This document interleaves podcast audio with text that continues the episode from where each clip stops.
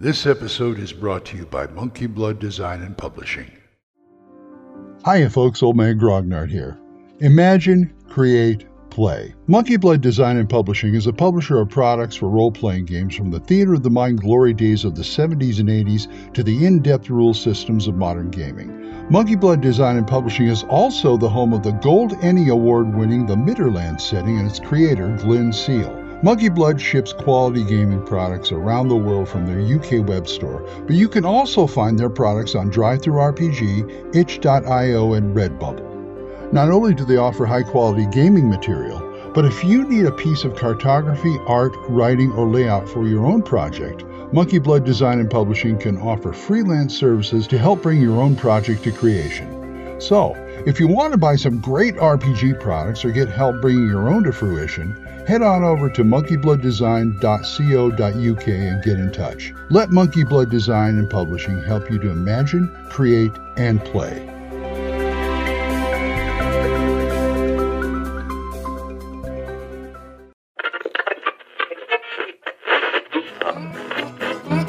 Abandon all hope, listeners. You're listening to Radio Grognard, the OSR podcast about stuff with your host, Glenn Hallstrom. Hiya, folks. Old Man Grognard here. Hope you're all doing well. It's a nice day. I'm reading through a mega dungeon right now, and I'm doing it for review. And it struck me how big does a dungeon need to be for your world? I mean, I like mega dungeons, but I see them more as raw material for me to maybe find something interesting in them or a part of a dungeon or something like that to make my own smaller dungeons. I'm sure dungeon crawls in a mega dungeon are fun. In fact, I think I've, I've been in one or two way back when. I remember going through Undermountain a bit. But to me, I don't know. I'm I, I've struggled with the idea of dungeons as a storage device anyway. I mean, I like dungeons. Don't don't get me wrong. I I do like a good dungeon crawl. But I mean, as far as like, you know, me, I'm not for what's I'm not for what's realistic. I'm for what's dramatic. And as I've said before, I I don't look for what's possible. I don't I look for what's plausible. And to me, sometimes dungeons don't seem to be plausible. Although over the years, I have found a justification for it that lets me continue.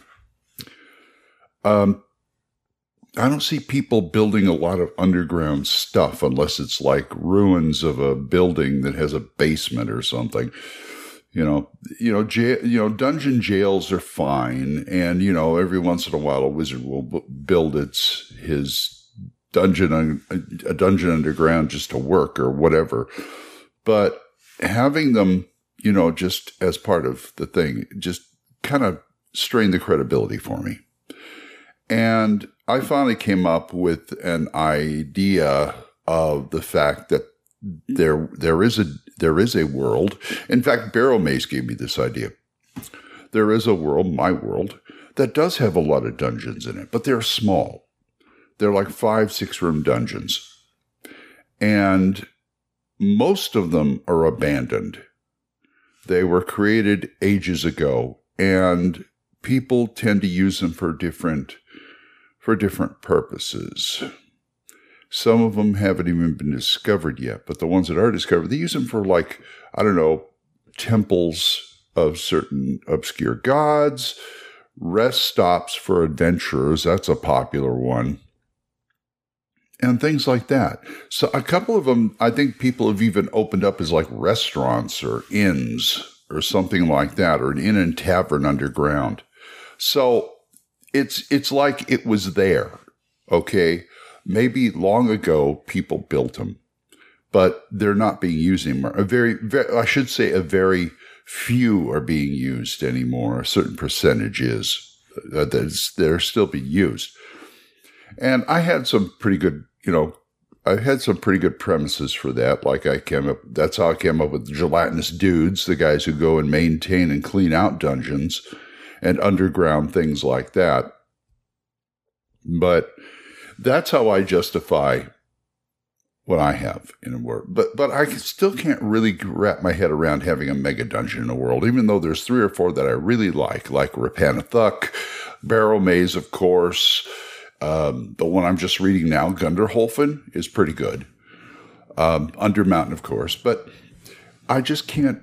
I don't know. I couldn't do that on a regular basis. Let's go in here, and uh, the only one I could probably do on a regular basis I'm thinking of is like Barrowmaze because it's got. See, that's a dungeon with a purpose barrow mounds, and things like that.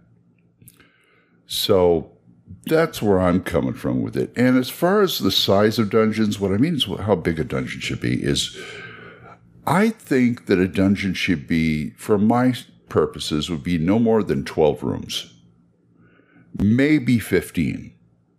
But 12 seems to be the nice number. I'm a fan of the five room dungeon, and I wouldn't mind something bigger than that.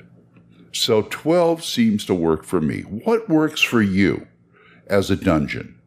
Do you want sprawling mega dungeons? Do you want little ones, uh, several little ones around? Or maybe only have one or two, who knows, if, if at all. So that's what I wanted to point, point uh, that's what I wanted to propose to you. What do you like in a dungeon? What, anyway, I got to go start my day. So if you guys want to talk to me about this or anything else, oldmangrognard at gmail.com, or you can drop a voicemail on Anchor. We are monetized, so as little as 99 cents a month, you too can help support this program, and I would thank you. I have a single donation pages, Ko-fi. If you go single donations, go to ko-fi.com slash oldmangrognard, or you can use my PayPal tip jar, paypal.me slash oldmangrognard. And I would like to thank these people who do give to me monthly Jonathan Oliver, Gilbert Juan Carlos, Daniel, Dan, Benjamin, Jason, John Allen, Aaron, Michael, Randy, and Joe. Thank you very much. And for other good podcasts, there is Dan Gregg's The Yung, Y-U-N-G, Yung Grognard's podcast, Kevin at the Red Caps podcast. Daniel Norton has the Bandits Keep podcast. Randy and Joe Biggest Geekest podcast, of course. Big John Allen Large's The Red Dice Diaries, and my friend Eric Tenkar's Tavern Chat. So, until I see you folks next time, keep the dice warm, and I'll talk to you later. Bye bye. Questions? Comments? Send them to oldmangrognard at gmail.com. We'll see you next time when Radio Grognard is on the air.